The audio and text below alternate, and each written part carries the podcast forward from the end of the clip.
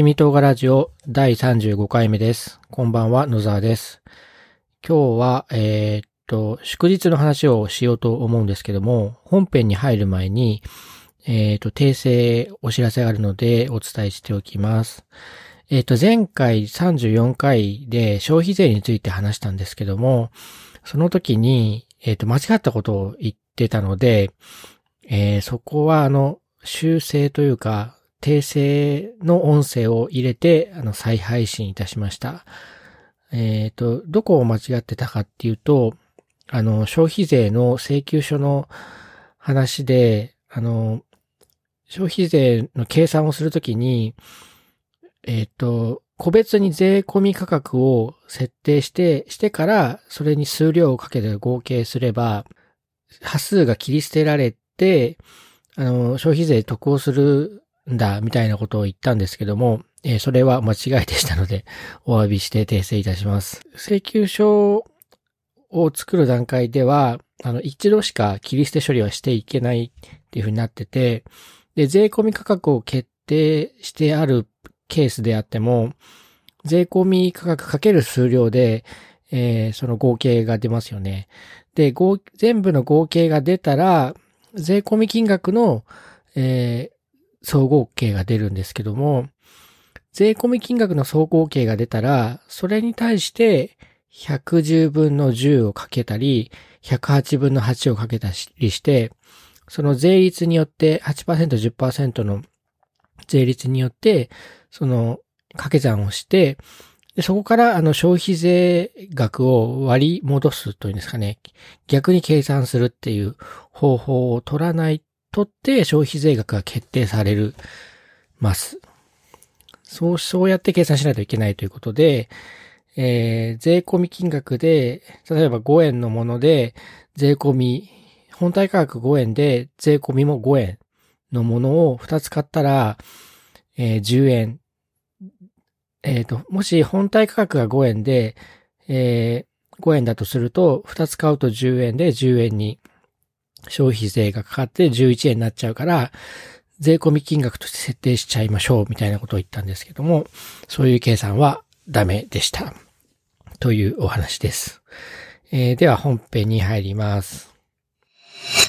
はい、今日はですね、祝日のお話をしようと思います。今年と来年の祝日の話です。これ実は2番煎じな感じなんですけども、第15回ですね。七味唐辛ラジオ。で、祝日の話を実はしていまして、今年の1月に、プログラミングのイベントのヤプシー東京っていう、パールプログラマーの祭典みたいなイベントがあって、で、その時に、祝日を計算する、プログラムの話をしたんですけど、で、まあ、それに絡めて、その祝日の話を第15回でしました。したので、まあ、もういいんですけど、なんかこう、もう一回話したいなっていう気になったのと、あと、ビッグニュースとして、今月の10月22日、今年限りの祝日なんですよね。10月22日が。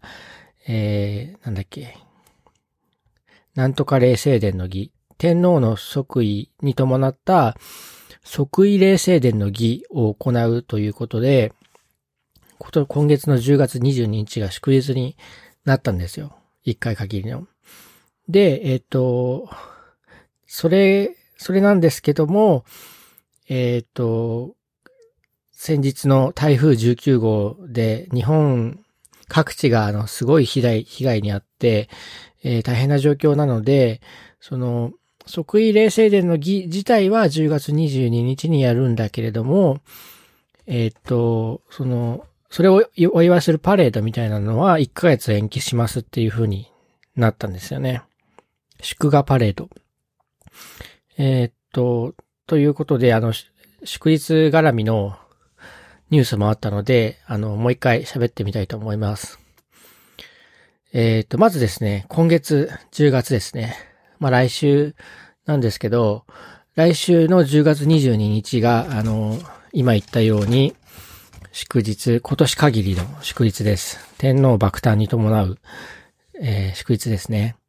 5月1日が天皇即位の日で祝日化して、で、5月1日を祝日化すると、その2日前と2日後が、それぞれゴールデンウィークの祝日にあたるので、そこに、3つの祝日に挟まれた2つの平日が祝日化するので、ゴールデンウィークは10連休になったわけなんですけども、まあ、10月、まあ、10連休になって、で、それも今年限りの、出来事だったわけなんですけども、今月の10月22日の祝日も今年限りですね。まあ、将来、新しい天皇が、即位するとき、また似たようなことが起こるんじゃないかと思いますけども、まあ、何十年も先だと思いますので、はい。で、10月が、もともと体育の日、今月の14日月曜日が体育の日で祝日だったんですけども、その22日の祝日ができることで、祝日が2回の日ということに、2回の月ということになりますね。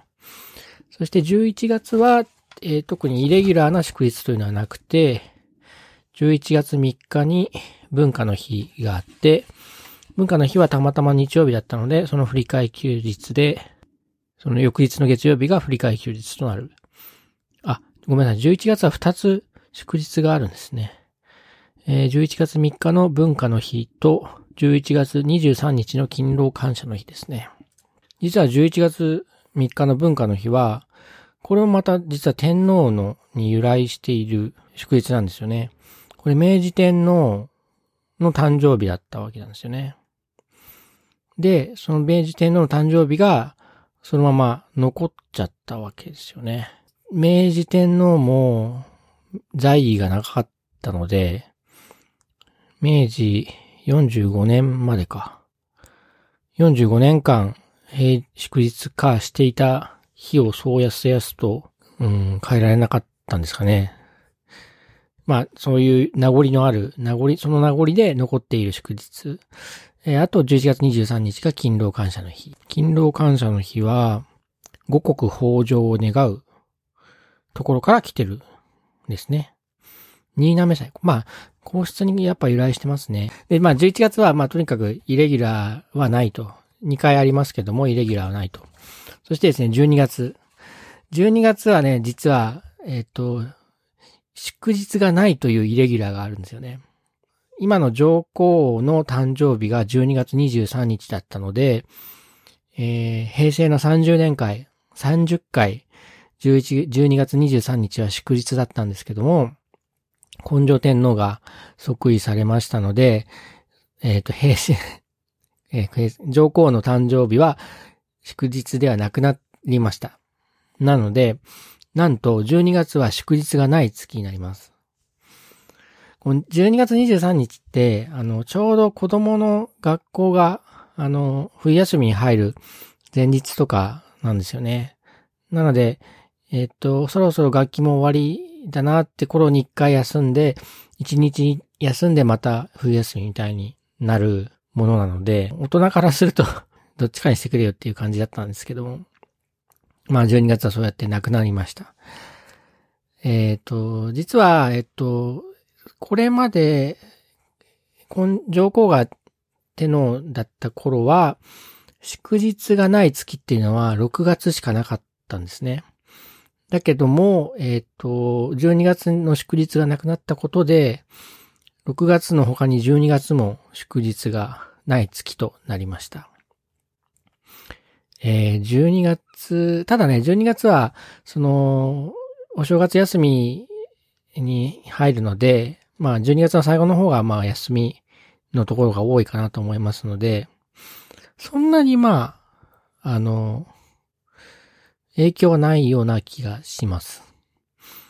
なんか、やっぱね、師走って言って、クソ忙しい時期に、祝日が入ると、それでさらに忙しくなるので、まあ、長くくてもいいんじゃないかなと僕的には思います。で、翌年の2020年の1月も特にイレギュラーはなくて、成人の日が、元旦があって成人の日があるぐらいですかね。はい。そして、その次の2月。2020年の2月ですね。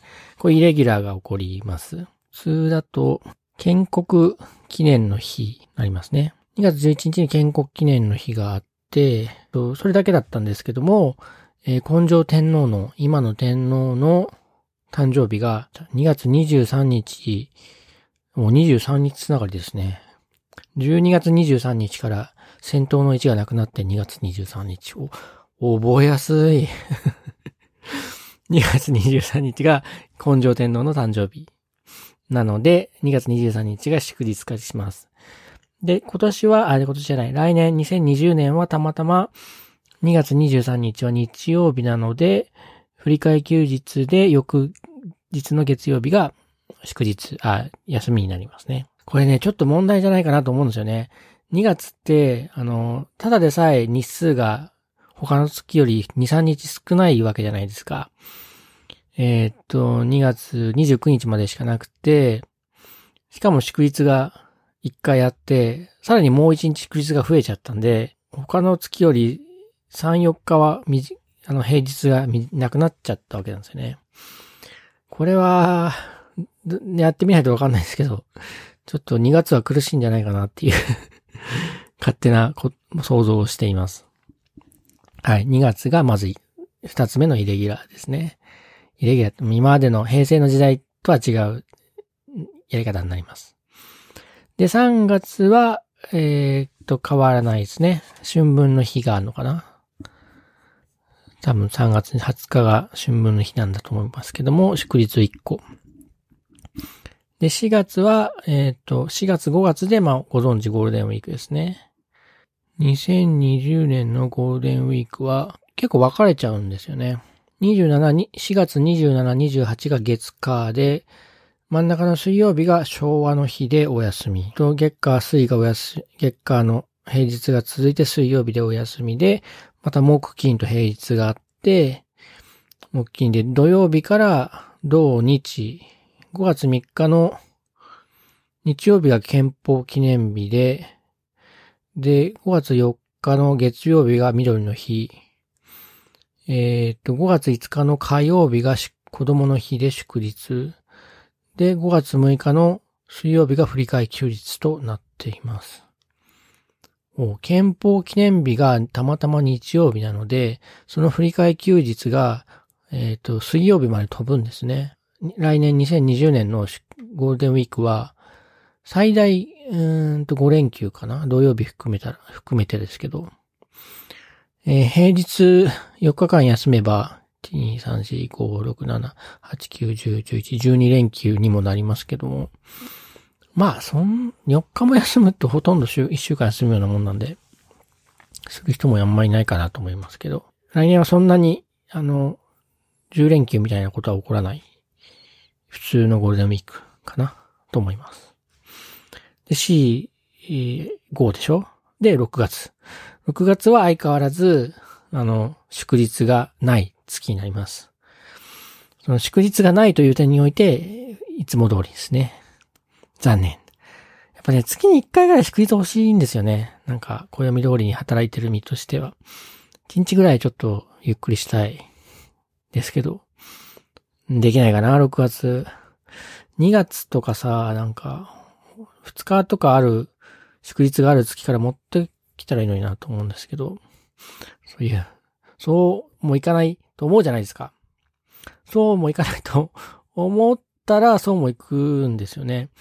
6月が今言ったように祝日がなくて、で、7月もういよいよオリンピックの月ですよね。来年の7月は。祝日の大移動が起こるんですよね、来年は。もう、大移動ってゲルマン民族だけにしとけぐらいの勢いですけど、7月20日が本来の海の日なんですけども、東京オリンピックの開会式の前日に移動します。来年だけは。7月20日から7月23日ですね。お、また23日ですね。東京オリンピックの開会式が24日、7月24日なので、その前日に海の日が移動します。さらに、まあ、これは7月の中で3日ずれるだけだから、そんな大きい移動じゃないんですけど、さらにすごいのが、来年の10月12日の体育の日が、7月の24日のオリンピックの開会式まで移動するんですよね。飛びすぎだろうって思うんですけど、10月から持ってきちゃうのかという、まあ、特例措置の法律によって祝日移動しちゃうんですよね。そっか、7月はじゃあ2連休になるんですね。7月は木金、7月23、24の木金が、そのオリンピックの開会に合わせて2連休になると。あ、2連休になるし、その後の、木金の後の土日まで合わせれば4連休になるんだ。ということです。まあ7月もこんな感じでイレギュラーがあって、で、8月もちょっとイレギュラーがあって、8月の9日に、オリンピックが閉会するんですね。8月の9日が日曜日か。で、最近できた山の日、8月11日なんですけども、この山の日が1日前にずれて、その閉会式の翌日の月曜日に移動します。8月11とかだともうお盆期間ですよね。まあそんな感じで、なんかオリンピックに合わせて、祝日の大移動が起こります。7月の海の日が3日ずれて、それから体育の日が3ヶ月か ?3 ヶ月前倒しで来てしまいます。はい。で、8月は今言った。で、9月は多分いつも通り。9月は土曜日入れると4連休があるんですね。敬老の日と秋分の日が月火で入って、9月20、21、22が日月火と3連休。来年の10月は、祝日が、体育の日が、7月に行っちゃったために、祝日なしになりますね。だから来年は、祝日なしの月が3つなんですね。いつもない6月と、体育の日が飛んでちゃった10月と、あと、天皇誕生日がなくなっちゃった12月。だいぶフレキシブルですよね。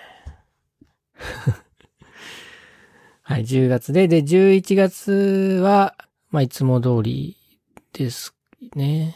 文化のそっか、さっき、今年の11月の話をさっきしたんですけど、文化の日と勤労の感謝の日が、まあ、来年もありますと。